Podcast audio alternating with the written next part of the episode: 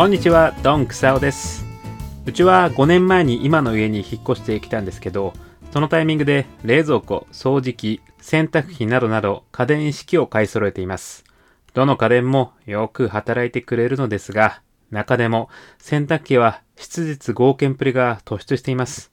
この T シャツ類終わったら子供服一式、それ終わったら夜のうちにバスタオルを洗濯から乾燥までやっておいてね、みたいな、そんな無茶ぶりにも黙々と答えてくれます。そうやって5年間、我が家の忠実なしもべとして、黙々と働き続けてきた洗濯機が、壊れました。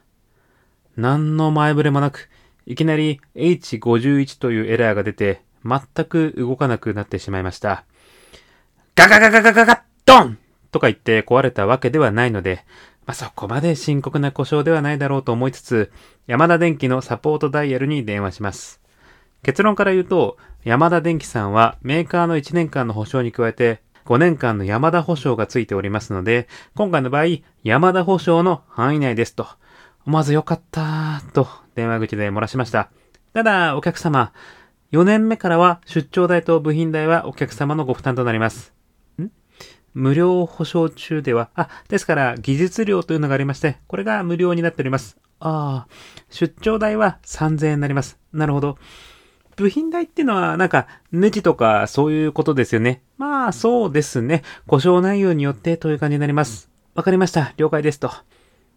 無料という言葉の使い方については少し意見したいところはありましたが、手元の保証書にもでっかく今の条件書いてありましたので、文句は言えません。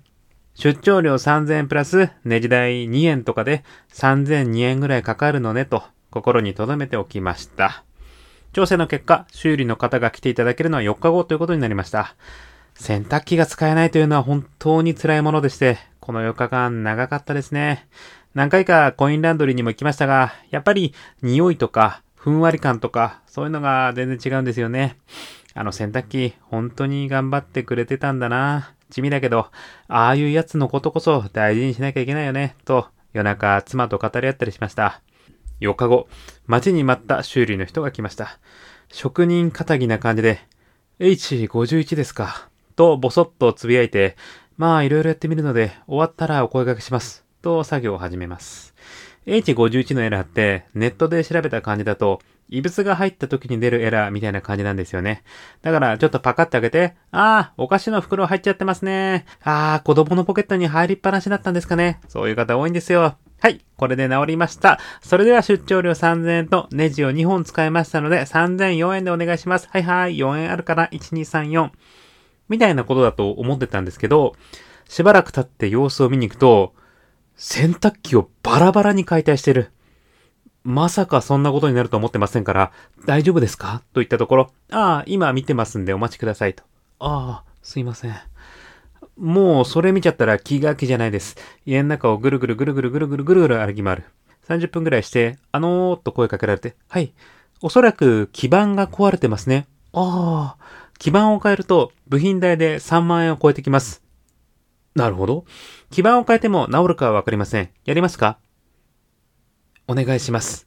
いや、やりたくないんですけど、おそらく基板が壊れてる状態の洗濯機を放置するという選択肢はないじゃないですか。そのタイミングで外出していた妻が帰ってきたので、小さい声で3万円かかるって。え？